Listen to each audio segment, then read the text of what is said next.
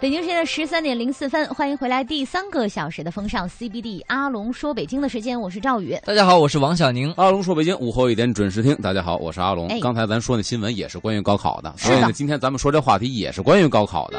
再过两天该高考了，所以今天呢，不想给考生们增加太大的心理压力。嗯，咱们说说古代高考那些趣闻，让大家放松放松，古好不代好？高考，太好了，哎，你看现在高考，刚才说了，派出特警维持现场对秩序，嗯我呃，听起来非常的庄严、是对兴师动众。嗯以前比以前是这这个样还一个吗过字儿。啊哦以前北京的公园在哪儿呢？就是现在建国门的长安大戏院。嗯社会科学院这两大片，以前就是北京的贡院嗯考场。贡院是考场单指考场吗？呃，，对，它为什么叫嗯贡院呢？说白了就是人才是供给皇帝，进贡给皇帝哦治理国这家都。是进贡的哎，属于是皇上的人才，啊哦所以说你们都算是贡品。为什么叫贡院呢？为什么叫举人呢？啊举上去供给皇帝，哦这个人才帮助您你看看一块儿啊嗯治理大天下大清，嗯，所以叫贡院。哦，这贡院现在没有了，拆了。嗯然后以前有的时候呢，有过黑白照片儿。嗯说白了，贡院如果加到墙就是监狱，啊为什么呢？哦，你跟我们说它过里边跟小胡同似不的，能出一去，间一间房，那房比咱演播室啊，也就是四分之一，这么哇小这演播四分之一。说白了，一张就一张床一张桌，嗯困了就躺下睡觉，嗯，起来呢就坐炕上，前面就是桌，在那写东西，嗯一个门儿一个窗户，进去之后，夸叽，考生那个考生进去，考官就把这门从外头锁上了，哦，里边有 尿桶，然后呢有这个送饭的这个口儿啊，吃喝拉撒这真是三个天监全在狱里头。嗯一排一排的。这个这一大片四周是什么呀？岗楼子岗楼，干嘛呢倍？儿高，就监是视瞭你望。一是看看有没有失火呀，别出嗯人命啊！因为嗯以前公园着过火，烧过嗯烧死过很多橘子，嗯因为从外边锁上的嘛。嗯第二一个看有没有舞弊、徇私舞弊的呀，嗯哦啊所以你看看。夹道围墙，它也有围墙，这嗯围啊墙稍微高点儿就是一监狱。呵，所以啊那现时在候的的孩考子们真知足吧？说对现呀在高考还觉得压力大， 就是你说看三那天时不候让出来，那小别别屋里待三天，而且你看嗯现在考生比以前我们考试都好，我们考试七月七号，七八嗯九对，对吧？比现在热。对而且我们考场的，我考试的时候，考场没有空调，那时候对很多学校就是没电错扇，对不没错错了，，现在都有嗯空调了。嗯哎，那么每年高考其实都有一个新闻嗯特别博得人的眼球，就是今年某某考场出现了一个五十多岁的老爷爷，啊，对，六十多岁的老爷。就是很多老年人也参加高考，好像这个并不限制年龄。对，只要嗯所以他你有这个从哪意愿年开始的，好像是打破年龄界限对了。嗯其，实这个呢，在古代啊是古已有之，嗯，比如咱们都知道的，说这个《儒林外史》里边嗯咱学过这个文章，嗯叫“范进中举啊，啊，”，印象十深刻。四岁考中举人，疯了范进，一下疯了。嗯，弹肚门儿谁出来呢？嗯他老丈人岳父出来，啪一大嘴巴给抽醒了，嗯啊哎，把痰给抽出来了，好像也没有醒，嗯然后还满村跑，中举了，中举了。嗯，你想想多惨，为什么呢？乡试是省试、乡试、会试，就是说你考完了这个，比如你是山东省的，嗯考完山东省的考试，你才算举人到北京进行会试。嗯就这时候你还没进北京，没到公院考试呢，你只是一个举人嗯，有资格进京考试了，参加会试了，还没参加呢就疯了。哎呀，哦，参加完会试还得殿试呢，还两到手呢，对，所以说就就疯了。第一步就疯你了，说如果说你要是考完了殿试再疯，当然也可 惜，那更可惜考那考完个了疯考了一，溜当不了 官了。啊，所以说那个时候的科举考试，从隋朝开始啊，就真比一直现在折有磨过了之多而少无文不人，及哈。叫什么嗯铁叶磨穿嗯，杨毡作透，嗯是就那为个了意考思这功名。嗯，当然，这考功名有好处，一个是你考上了，嗯高官得做；是，嗯二来呢，如果你没考上，你考了一个秀才，嗯你中了一个举人，在当地不得了，对，打官司见官你可以不跪的。嗯哦，，对对对对对，嗯对，县官老爷需要跪的是一般的村民，嗯你可以不跪，嗯嗯所以呢，也是有很大的好处的。嗯，是哪啊怕考个秀才哎，都有实用。这是《儒林外史》里边记载的嗯啊，有些演绎的成分。嗯那么事实上呢，咱们看啊，明代、明末这个。枣林杂俎里边就记载了两个进士很有名，一叫刘珠，一个叫董又深。嗯嗯莘莘学子之身呐、嗯，你看这名儿真名对得气起他，对，一辈子就是为考试而生的。嗯这俩人有意思，说这个刘珠呢嗯是荆州人，湖北的，嗯，跟谁是老乡呢？跟张居正是老乡。哦张居正是明朝一个非常有名的大臣，张居对正对吧？对，而且他好像在这个就是他的那个传记里面，我看到这个人是亦正亦邪。他嗯虽然是就是能力很强，办了很多给老百姓的好事儿，对但是也贪污。对，嗯，挺有意思的一个人。，对，这是明朝也算是明朝帝师当中嗯能被称为明朝帝王师的，其中有张居正这么一位嗯啊，啊。到现在湖北有一个 学者叫熊昭正，啊，嗯，这个熊先生是一辈子研究张居正，哇，啊有幸我去湖北拜望过他。那他主攻的是张居正，啊，然后呢，嗯次攻的是整个明史，嗯那就对这样张居正是了如指掌。对，这两年好像就是这个畅销书的市场上，好像就是关于张居正啊、王阳明的书就特别的对，火。曾国藩对，这几位是一直都挺火。嗯嗯然后他呢，跟张居正是老乡，嗯年龄差不多。嗯，这个人张居正都已经当了官了，他是什么呢？他是一直考了多少年呢？这位咱说的这个刘珠呢，嗯考了三十六年，我三十六年，咱就算三年一考，三年一考十二回，回。有时候加他从 N 什么科？时候开始考的呢？他就这么啊说吧，第一次多大？第一次就是你可以考试，按现在十来岁儿你可以嗯，就考可以考。嗯，呃，他考了三十六年，六十六岁中举。哇，六十六岁考试的时候特别逗哦嗯，他跟张居正呢算是朋友，又嗯是老乡，嗯结果人就当了大官了。张居正监考，嗯他来参加考什试，么心天情哪 啊？这事儿他已经六十六了，心情是多么的豪迈。心里在滴血。所以这是考中进士。嗯，那么他还算是好的，啊，曾经担任南京大理寺卿的这个董又深，嗯说莘莘学子这嗯名儿起得好，一辈子为考试而生的，他就不那又不算大了。董又深呢是七十岁古稀之年嗯考中了进士，七十岁考中进士，哎，惨。所以当时明朝官场上呢，这成了一个趣谈了。嗯为什真么的呢？，嗯，这位仁兄啊，他还比较有福分，嗯怎么讲？他活到九十岁，所以他还享了当二十年福官是吗嗯有二十年的仕途。如果说您七十岁考中了，嗯 然后七十一73回 了，嗯，您说多惨？本身年龄到这儿了，嗯哦那个时候明朝活七十太不容易了。对，明朝多少皇上才活了三四十岁就是没了，嗯啊，对嗯对吧？明朝的皇上都没有长命的，哎，明这朝活算到九十岁的人不多吧？活到九十太少这太奇少，迹了活到算是六十就算奇迹。对，奇迹绝。对的，我一嗯听，所以你看他这算是比较走运。那现在就有一个问题，嗯就是这种大龄的这种举人啊、嗯进士啊，他就是他仕途其其实并不看好，因为他都那年么大龄岁数，你能他当什没么多大少时官候啊了？对就，即便是你考中了，入朝为官了，不其会实也不吃香，就可能不会对大用。你肯定不是对中坚力量，对，对，对吧？你不能是中流砥柱了，已经。是。嗯您，的年龄也在这儿了，身体也不行对了，思维也僵化了。哎，反应那也个迟我钝觉得了他当官的时候，都是很多人告老还乡的时候了。对啊，哈，所以他们刚可能开始就当是，官，就跟他现在很多老爷子考高考一样，嗯我就是圆圆一个大学大梦，学梦，啊那可能就是圆一个仕途嘛，是我就要当官儿。明白哎，我们家祖上一让我孙子一说，我们家祖哎上，当官儿的对，，为了行后人有脸就嗯可以了嗯。而你看这几位当了官之后，也没有说哪个在历史上有大作为、大名声哎，嗯啊，也没有。那么下边再说这考生呢，很有意思，嗯是父子同场考试的，这是清代的。清代的史学家王锡庄嗯，啊，嗯当年呢就跟这个秀才老爸一块儿参加考试，嗯，跟他爸一块儿参加。王锡庄三十二岁，是一甲第二名，那换句话说呢，中了榜眼了。哇嗯啊，儿子已经中了榜眼了。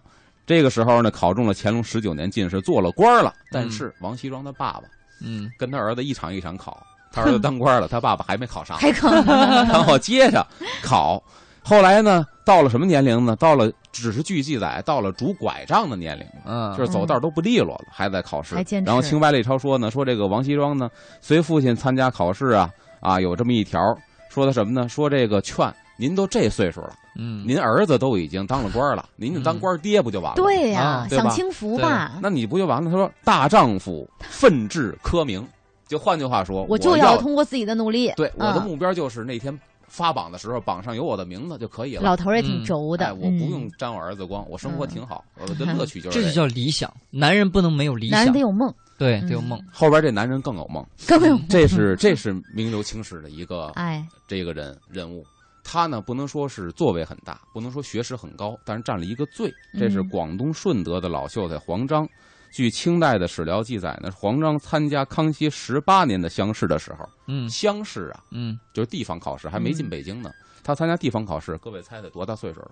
八十，地方考试啊，对，我这狠了他了。罪字的话，我觉对，得罪嗯也就七十多吧。你刚才说七十吗？七十多。这位嗯黄快八章老先生呢，是一百零 二岁，参加乡试，哎啊，所以别看学识我不还高说八十咱还岁数大也名留青史了。哎，我哦发现他们还真的是长寿老人啊，啊这些就是老秀才啊或老举人啊。对呀、他特别逗总是，他参加102考试跟别人全不一样。嗯他呢是他的重孙子挑这个灯笼，前边带道，嗯灯笼上写着四个字“百岁官 场”，然后曾孙子帮着给引入场，给安顿好了，在那开始考试。嗯这时候考试考没嗯考中呢？这时候他说我必须得考中。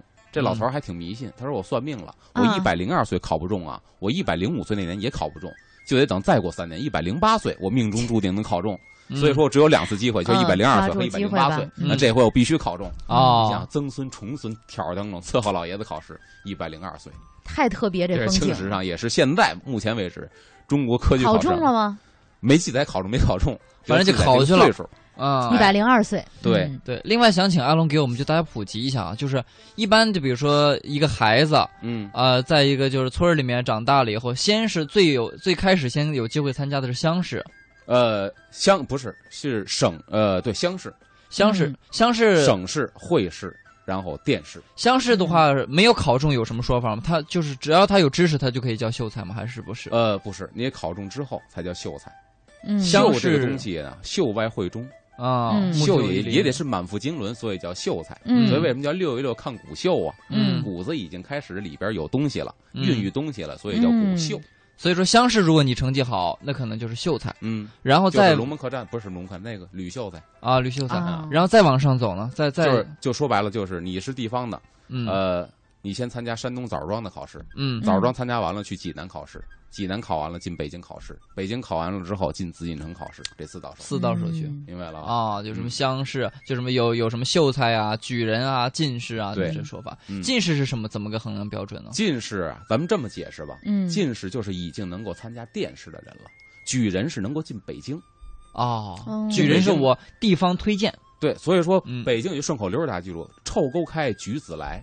每年春天三月份的时候清理臭沟，嗯举子来呢就是举人来北京考试了。嗯，啊但这个考试设在贡院，等这儿考完之后再进紫禁城。进士，进紫禁城，嗯，明。白了在太呃保和殿进行殿试。好庄严。啊，嗯，来，哎来真的时是间比都现差在庄严多了哈，听起来。不多了好吧咱们嗯啊，一我们会儿回来稍接着事说吧休。息，马上回来。风尚 CBD，阿龙说北京，欢迎回来，我是赵啊宇。大家好，我是王小宁。各位好，我是阿龙。刚才说到古代的高龄考生啊，嗯这个名留青史的一百零二岁的这个广东的黄章老先生，啊，啊黄老爷 子，曾孙、了重不起孙一块儿伺候着来考场了。嗯那么其实这个呢，非常。呃，也是一个普遍现象吧。嗯在乾隆的六十年会试当中，地方上报上来的七十岁以上的参加考生的人数是一百二十二 人。 哇，你看前两年间这一普遍一现百象，二十二， 其中的八十九十以上的啊，并且考完了三场的考生有九十二人，呃，八九十的考坚持考完三场的九十二人就全国有八十多个，就是那那应该叫做举人了，啊，举人。举人。嗯所以你看他这么多他说，当时这个乾隆皇帝也非常感动，说这么多老年人还 考试，为为国这个报效啊，报效这个国家呀、他非常感动。所以呢，乾隆三十五年江西乡试当中呢，说这个安兴县九十九岁考生叫李伟，嗯，考完三场没考中。乾隆皇帝呢，听说之后特别感动，说赏给举人。哇就，说白了，给你一个衔儿吧。这个衔儿说白了也是一虚衔儿，嗯，当然为了安抚你这颗受伤的心，嗯您都九十九了，出考小了人这么多年考， 你说这老皇上也无奈。嗯而且那个时候，咱说完了这个高龄考生，嗯现在的考试， 嗯，学生们考试啊，嗯都是在各地方考。嗯你是哪个省的，在哪个省考，对吧？嗯因为全国统一高考试卷然，后那时候都叫进京赶考那，都是进京，嗯所以那会儿路途比较遥远。嗯所以说，跟现在对应起来，现在好多家长现在得说什么呀？开始租这个叫高考套房，对啊啊对对，，陪八读，百八十八、九百九十九的。嗯，对吧啊嗯，而且还听说还特别迷信，不要带八的，嗯，那那个八百八十九的行，别八百八十八，为什么嗯不？吉。这八百八十八发是吧？在咱们说吉利，说考生说不吉利，为什么？七上八下，七就能上去，哦八就下去了，对，七上八下，说这不吉利，你也给我弄九也行，弄七也行，嗯，哎，所以很迷信啊。嗯。啊这个酒店饭店是赚坏了，而且我看就是今这最近看那个就新闻报道啊说嗯有些地方，咱们知道有一个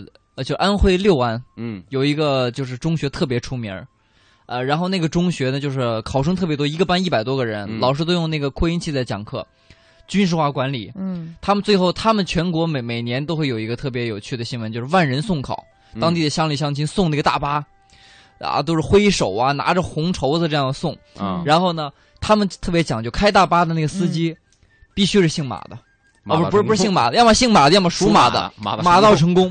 这都有讲究哎，了。真的，今年这嗯新闻爆出来又特别壮观，整个人送考的队伍人山人海的，对就跟那王府井逛街的那步行街似其的。实你看古代呢，就差异很大了。如果你是有钱人，嗯家里有钱，多带金子少带银子，这一路上好吃好喝好住。嗯但大部分考生他没有这个资格，嗯或者没有这个家庭嗯，很条艰件，苦，他从地方上没有汽车呀，嗯，嗯你家里有头驴行，骑 驴来，有的驴都没有，你走着来呗，嗯，对吧？一走就很长时间，几个月的时间。嗯是那么这个时候他们住在哪儿呢？肯定没有高考套房，嗯嗯，住那哪么儿呢？他们最好的选择方式就是庙里，因为庙里第一呢，它便便宜，然后清静。对清静，嗯来这儿正好在庙里也可以复习，嗯，然后呢，嗯庙里吃的素斋呢，伙食又比较便宜，嗯，那么一路上呢寄宿在庙里边。啊嗯哦比如咱们都知道的，在庙里爱出也出过这个桃色新闻，《嗯，对《吧西厢记西厢记》，耶王生跟崔莺莺，王生就是寄宿在庙里边，》是，嗯啊在那儿复习，嗯，崔莺莺跟着一个自己的老妈，带着一个丫鬟，仨人也在嗯上香去了。你看，就是好因为机会住在西厢，哎，取名叫《西厢记嗯，这一下少奋斗二十年，我跟你 说这是王永宁最熟悉和喜欢的一个故》，事。这个套路，所有这个套路应该王宁都比较熟悉。嗯你看，这就是当时住在庙里边儿。啊那么在北京参加完考试之后，嗯，考中了，还则罢了，高高兴兴的。嗯但是还有一个问题，什么问题呢嗯？就是你考中了，不见得有官。哦，你什么时候当官，你还等着呢，哦，那等个着有叫这个背官着，缺，你才会上去。嗯，那这段时间，所有的花费都得自己消耗。就在京的花对费呀是吧？你当了官了嗯，那你就属于我们这个集体里边的人了，你不得意思意思吗？嗯你不得看看领导送点东西吗？嗯啊这个钱你还没当官呢，你没有工资，嗯出吧。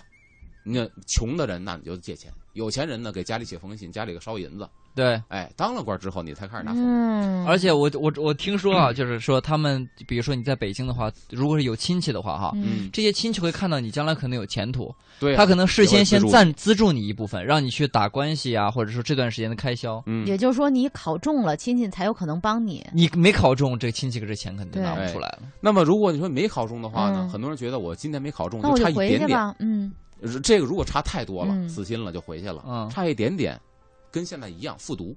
复读所谓复读呢，嗯北京有这种，就是在京有这种所谓夏课班，因为嗯，你春天考试是夏天，授课的都是一些名师。嗯说白了，在古代也一样是，这个师资力量比较雄厚的是在京城，哦这，地方会有开班授课。好，我就住在北京。嗯，同样，很多人找一个庙庙，里，嗯，便宜。嗯那你想啊，我再回去，我再回来，几个月，像你对说的，那我嗯干脆就在北京，我住三年嗯，等三年之后再考。嗯那么这个这期间呢，他可以挣钱了，因为嗯你已经是举人了。他能做一些什么工作呢？高大级概哦家教了，都已经是举人跟现在相当于博士一样了。嗯那博士给明人白当家教不便宜啊，是嗯，他就可以挣钱了，嗯给人写书信，嗯给人写一些东西，嗯，他可以自己养活自己。嗯，那么就这样在京城里头度日，嗯，所以那会儿考生也是非常不容易的。啊比现在不容易多了，哦所以可能就是这个考这个举子，可能一有的时候离家一离就是四年，普遍现象。是尤其是你要住的远点儿，你说住沧州，那回去吧。嗯，我住的云南，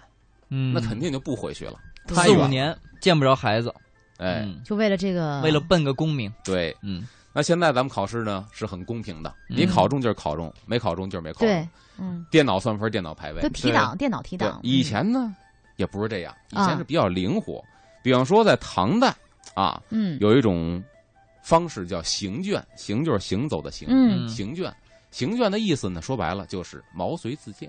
哦哦，当我考完之后没考中，可你的才学确实不错，啊嗯，啊，这种情况下呢，就把自己上好的文章写的最棒的文章拿出来嗯拿出来，得嗯裱好了，弄成小册子儿，然后小轴儿，给谁呢？就是看京城里边儿的一些个达官显贵，哦，谁能够赏识我，给人家去送去。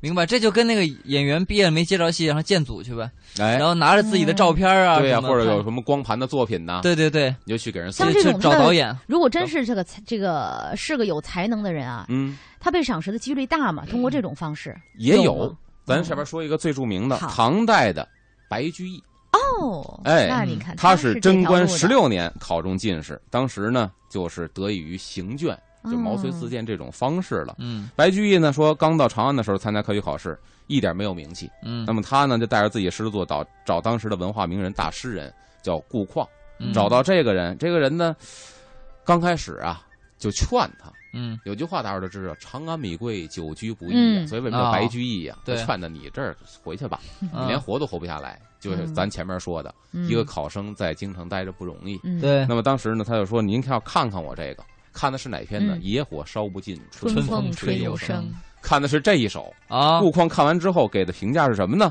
说：“这个有此句居天下，有甚难？”就是你都能写出这样的话来，在天下找个立足之地，有什么难的呢？嗯，哎，这一下就开始赏识他了，哦，等于通过这个，白居易受到了青睐，嗯嗯后来成为了一代文人大诗人嗯啊。，这是白居易一个正面的例子嗯。但是在唐代或者在古代，通过行卷嗯，博得功名的，更多的是腐败的黑幕。啊哦，明就是白了有这个路子，但是不好走。对，等于他他是等于于什么？他是就是，比如说挑进士没挑上，举举子考试不是考进士没考上吗？对，没考上的时候，他还可以再去找人，嗯，找人就是那他找谁呢？一般来说就是达官显贵能够赏识你，因为那时候他科举很多嗯啊方式，不像现在只是考分儿对吧？嗯，举孝廉也是一种，嗯哦就像现在说评举什么什么这个孝兴，那个孝是孝顺的孝，嗯那会儿这个也可以。哦，嗯然后呢，达官显贵说白了帮你说句话也可也以。行哦，然后这个这个这个，咱也说了，明朝咱讲皇上的时候，嗯对吧？那儿还有特殊的一种方式，就是皇上或者说皇亲国戚喜欢谁，直接可以封官，啊，哦对吧？传奉官嗯嗯，这种官员就不用考试，啊，所以他走仕途的这个方式有很多种。在古代哦嗯，那比较灵活了，对嗯，这比较好，嗯， 这比较好，你挑一个适合自己的是吧？ 嗯王宁，毛遂自荐嘛，是不是？ 王宁啊上网上下一首诗，呃，但吃但是多着呢，啊，但是听起来感觉还是挺不错的，整个就是说途径对，有很多途径找到一条最适合自己的，不行嗯你就像老爷子一样，一百零零一百零二岁还坚持考试，开着俩对棍子去。对啊，就跟我们以前也经历过，比如说这个美术生加分儿啊，体育特长生加分儿啊，嗯嗯，是不是？他各种加分儿，或者或者说破格录取啊、嗯，保送啊，对不都有吗？对，嗯，嗯，对，所现以在这也有很多方式，其实哎，嗯，这你引出了古代，现在有一个词儿叫特招生，对吧？啊，那古代有没有特招生呢？啊，古代有特招其实生，古代也有特招生，有啊，但古代怎么特招呢？咱们留一个悬念。好，嗯啊，下一说回来接着说。好嘞。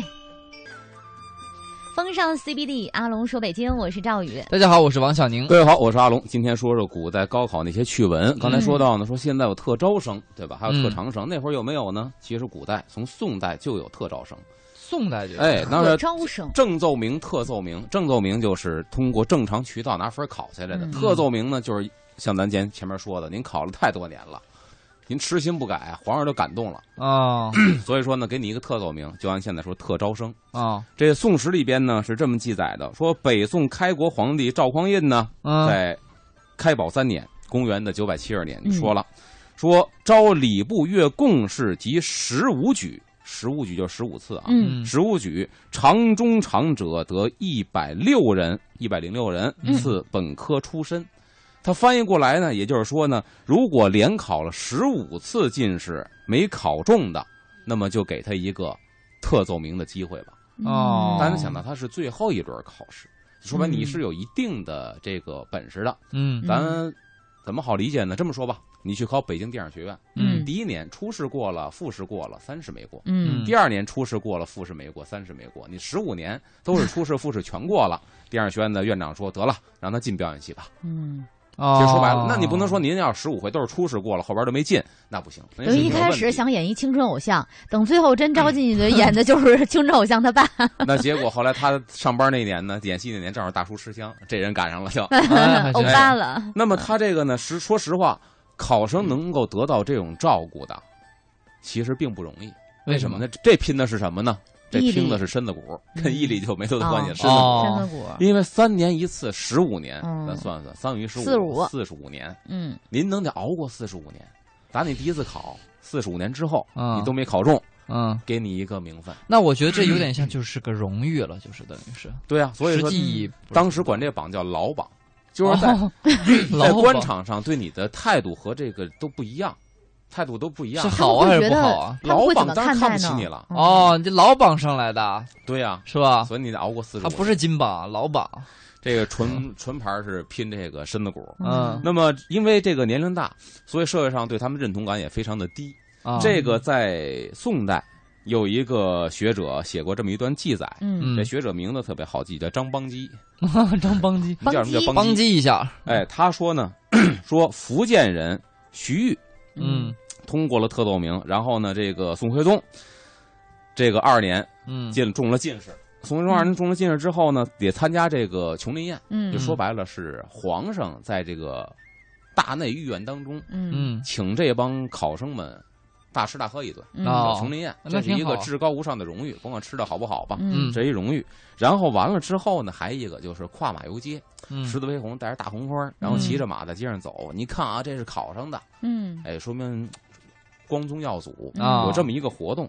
那么老爷子呢，岁数已经不小了，嗯就基本上夸甲古稀之年了。嗯大家呢骑马游街的时候，就路过了勾栏儿，按现代话说红灯区。嗯嗯哦，然后那些个红灯区的那个古代妓女们呢，就抢那些啊，就是中了这个考中的这个金榜题名的那些人的大花儿。啊嗯，这小伙子英年才这个这个这个才俊三十多岁，他抢了红花有什么好呢？就说白了就是爱慕你，哎哦，表一表人爱才慕，又帅气又有学问。哎，这就是古代的叫做就外贸外贸协会，典但型多的是外贸不光协外贸是协会的姑娘们，那人家可是考中了啊有真才实学呢，这也个真才实学呀，啊对吧？嗯，徐玉呢也跟着一块儿骑马游街， 他这花儿从勾栏出来，没人抢，啊 哦，您岁数摆着呢，白发苍哦苍，谁抢一老爷哎爷，那他呢？心里会有失落呀，非常失落呀。啊，然后回去之后 老爷子也希望被抢，你知道吗？对呀， 然后老爷子回去之后呢，写首诗， 嗯按现在话就自黑，啊，写首诗，嗯听写听什么呢？嗯说白马青山老德官，嗯白马，青山，骑的是白马，嗯穿的青青衫衫啊，青山很提气的，嗯嗯黑色的，嗯很提气。老德官就是人不行了，然后呢，琼林宴罢酒长宽，就是皇上请我们喝顿酒吃顿饭，啊嗯，还稍微宽慰我一点儿，嗯啊我还能够在这个场合出现，这么大岁数不容易，不白啊活。嗯，第三句，平康过尽无人无人问，走到哪儿都我没走到人哪儿嗯没有人问嗯啊。嗯，留得宫花醒后看，就是别人都把宫花被人家妓女给摘走了，嗯我这还挂身上呢，不明白。喝多了睡，明儿早上起来醒来之后自己欣赏，孤芳自赏，嗯我自己赏我这花儿就完了呗。嗯啊你看老头儿这个心情多么的低落，啊，哎，所以就是张弛的这个咱所谓 老头的这儿个挺特逗招的生嗯啊。除了特招生，咱们说完了之后呢，下边也说说，再过两天该考试了，嗯我去逛逛哪儿呢？当然了，国子监就不用说了。嗯孔庙每年到这个时候，对都是香火特别旺。是吧比如？说有一年呢，不知道今年有没有，啊我没见识过什么样了，我也没考在上家这长时候去过你，可以去，下班你可以去，嗯但啊下班来不及了，明天可以去。嗯头四点关门吧，啊四五点关门之前去，香火非常旺，挂红布条啊，挂牌儿啊许，愿啊，小红牌儿嗯，嗯写上谁谁谁什么金榜题名，给挂在那个大树旁边那个栏儿上。嗯啊，更有甚者呢，去年还是前年，我记不得了，反正有一年。嗯人家专门研制出了一种笔，啊嗯哎，叫孔庙钢笔，啊，人自己的这个创意产品，嗯其实就是普通钢笔嘛，嗯但是打上孔庙的名字了。嗯说拿这个笔，那啊，考试下笔如有神，非常的畅销。得了，哇该不会还不会？我跟你说， 对拿着那考物理照样不所以及这是格，说孔 庙，这嗯个太有名气了，就不介绍了。嗯呃，啊还能这去么着？哪儿？咱看时间差不多，回来了呢，给您介绍介绍还有什么地方您可以去呢？说白了就是找找心理安慰，哎，好吧？那也好，聊胜于无。一会儿回来听。风尚 CBD，阿龙说北京，我是赵宇。大家好，我是王小嗯宁。大家好，我是阿龙。下边说说北京那些跟古代高考有关系的地方。嗯第一个是哪儿呢？就是现在建国门的古观象台，嗯啊都路过那儿吧？嗯古观象台的东墙根底下以前是胡同区，嗯现在改草坪了，不是吗？？嗯因为马路对面就是长安大戏院，嗯是古代的贡院，嗯明清的贡院，对吧？嗯那么它对面呢有一个胡同叫鲤鱼胡同，为什么？叫鲤鱼胡嗯鲤鱼同跳呢？龙门。对，因为这个贡院的南门啊，这个大门嗯被举子们说成是龙门。嗯，那么它马路南边正对着这个胡同，嗯，刚开始呢叫老人胡同。嗯说有一年呢，一个河南考生从河南嗯，家里非常穷，连驴都没有，嗯自己腿儿着来北京考试。我到北京城的时候呢，钱不够，所以呢节衣缩食，庙里又住满了人，客栈又住不起，嗯嗯只能在胡同里边儿，说白了，房檐底下就屈着。露宿街头这了。个时候呢，胡同里一个老人嗯一看，哎，这一人，一看这样儿呢，一弹不像要饭的，嗯但是脏了吧唧、破了吧唧，又像要饭的，有点学问。说你怎么回事儿啊？说我是河南考生，因为怎么怎么着，家里没钱嗯，我只能这样。老人就动了恻隐之心了。嗯说这样，既然这样吧，小伙子来我家住收留你，有空房，嗯不要钱，嗯饭呢也给你免费提供，好不好？嗯你就安心复习。嗯，那么小伙子安心复习，等到开考头三天，这一天北京城降下大雨，嗯拿日的应该是春雨吧？嗯，但是呢，春雨贵猪油应该不会很大嗯，这瓢泼大雨下得非常之大，嗯以至于胡同里边都积了水了。嗯积水之后呢，人发现突然天上啊掉下一个大金色的鲤鱼来，哇在胡同的积水里边哗哗哗游，嗯游完之后一道霹雷闪电，这鲤鱼腾空而起，化作一条云龙，就奔着贡院去了。越过这个龙门，就钻到云彩里了。嗯，这一下就惊动了大家了。嗯哇后来呢，三天之后开考，这河南考生是一举披荆斩棘，嗯哎一举成名了，人家考上了。嗯考上之后当了大官儿，也不忘了报这老爷子的那恩。是，嗯然后呢，就开始侍奉这个老爷子。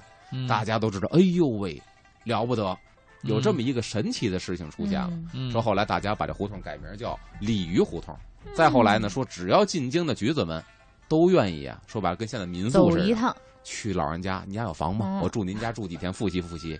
即便老头家没房了，进我在考您家场，外头，哎，待会怎儿么着也得绕这胡同，甭管从哪儿来吧，都得绕胡同走一趟。进考场，嗯就哦为了取这个吉利儿。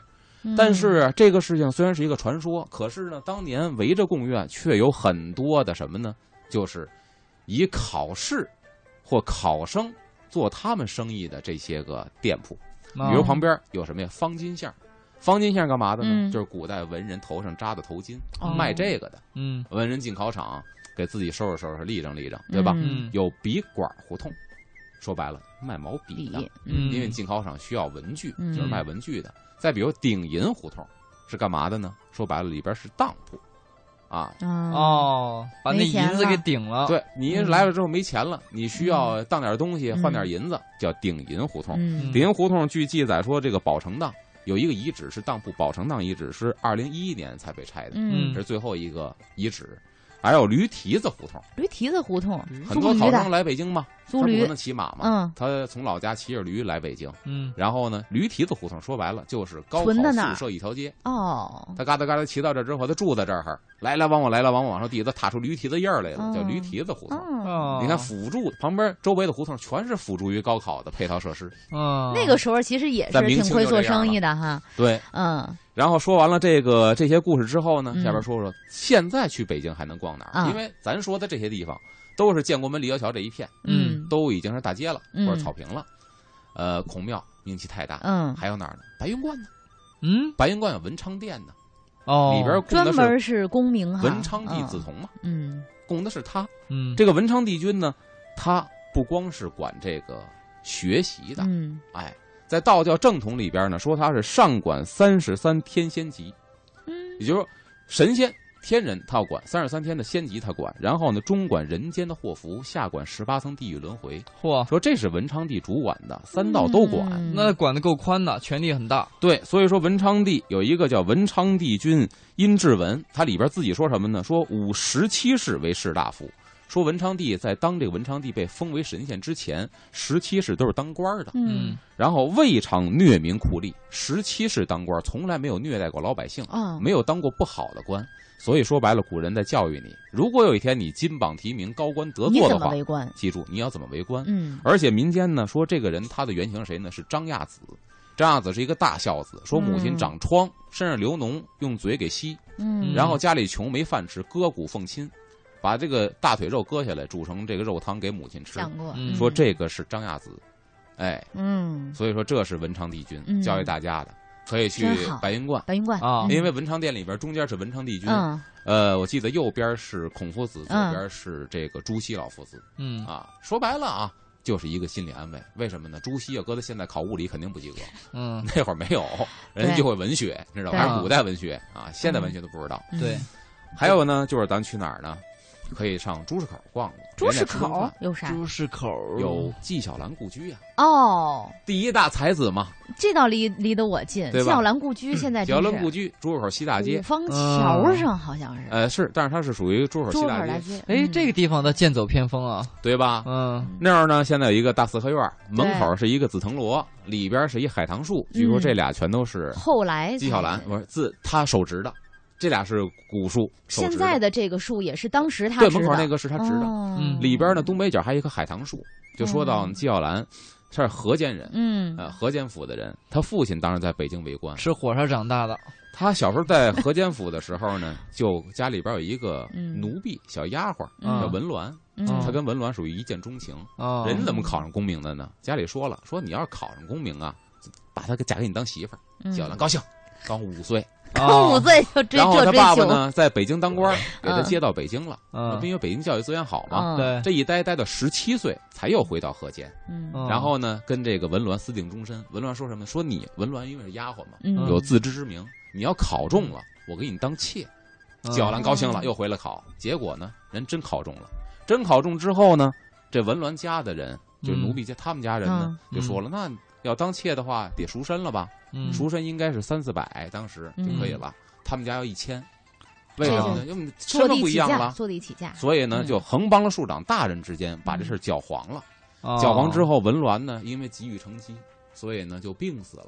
等到哦纪晓岚再回到河间的时候，文鸾没了，所以他植一棵海棠树，就为了应该是以前两棵，后来呢死了一棵，哦两嗯棵就为了纪念自己跟文鸾这段感情。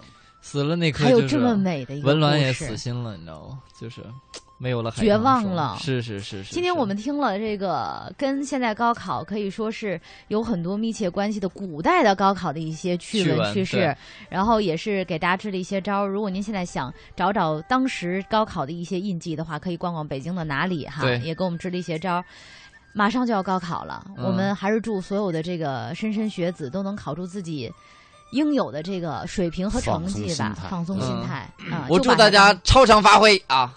就你们你们 看看你们看看王小宁，到今天不也没饿死吗？对，你看他所以大这家样不的要太紧好张。好的坐在话筒前，这样的都我行不，是活得很好吗？是不是怕什么？是 吧？是吧？每一回都超常发挥嗯啊、希望大家这个两天之后吧，能收获一个好心情，嗯也祝大家考试成功。好的嗯也祝大家周末愉快。今天的风尚 CBD 就是这样了，稍后的时间交给律动工体北，我们下周一见，拜拜。拜拜。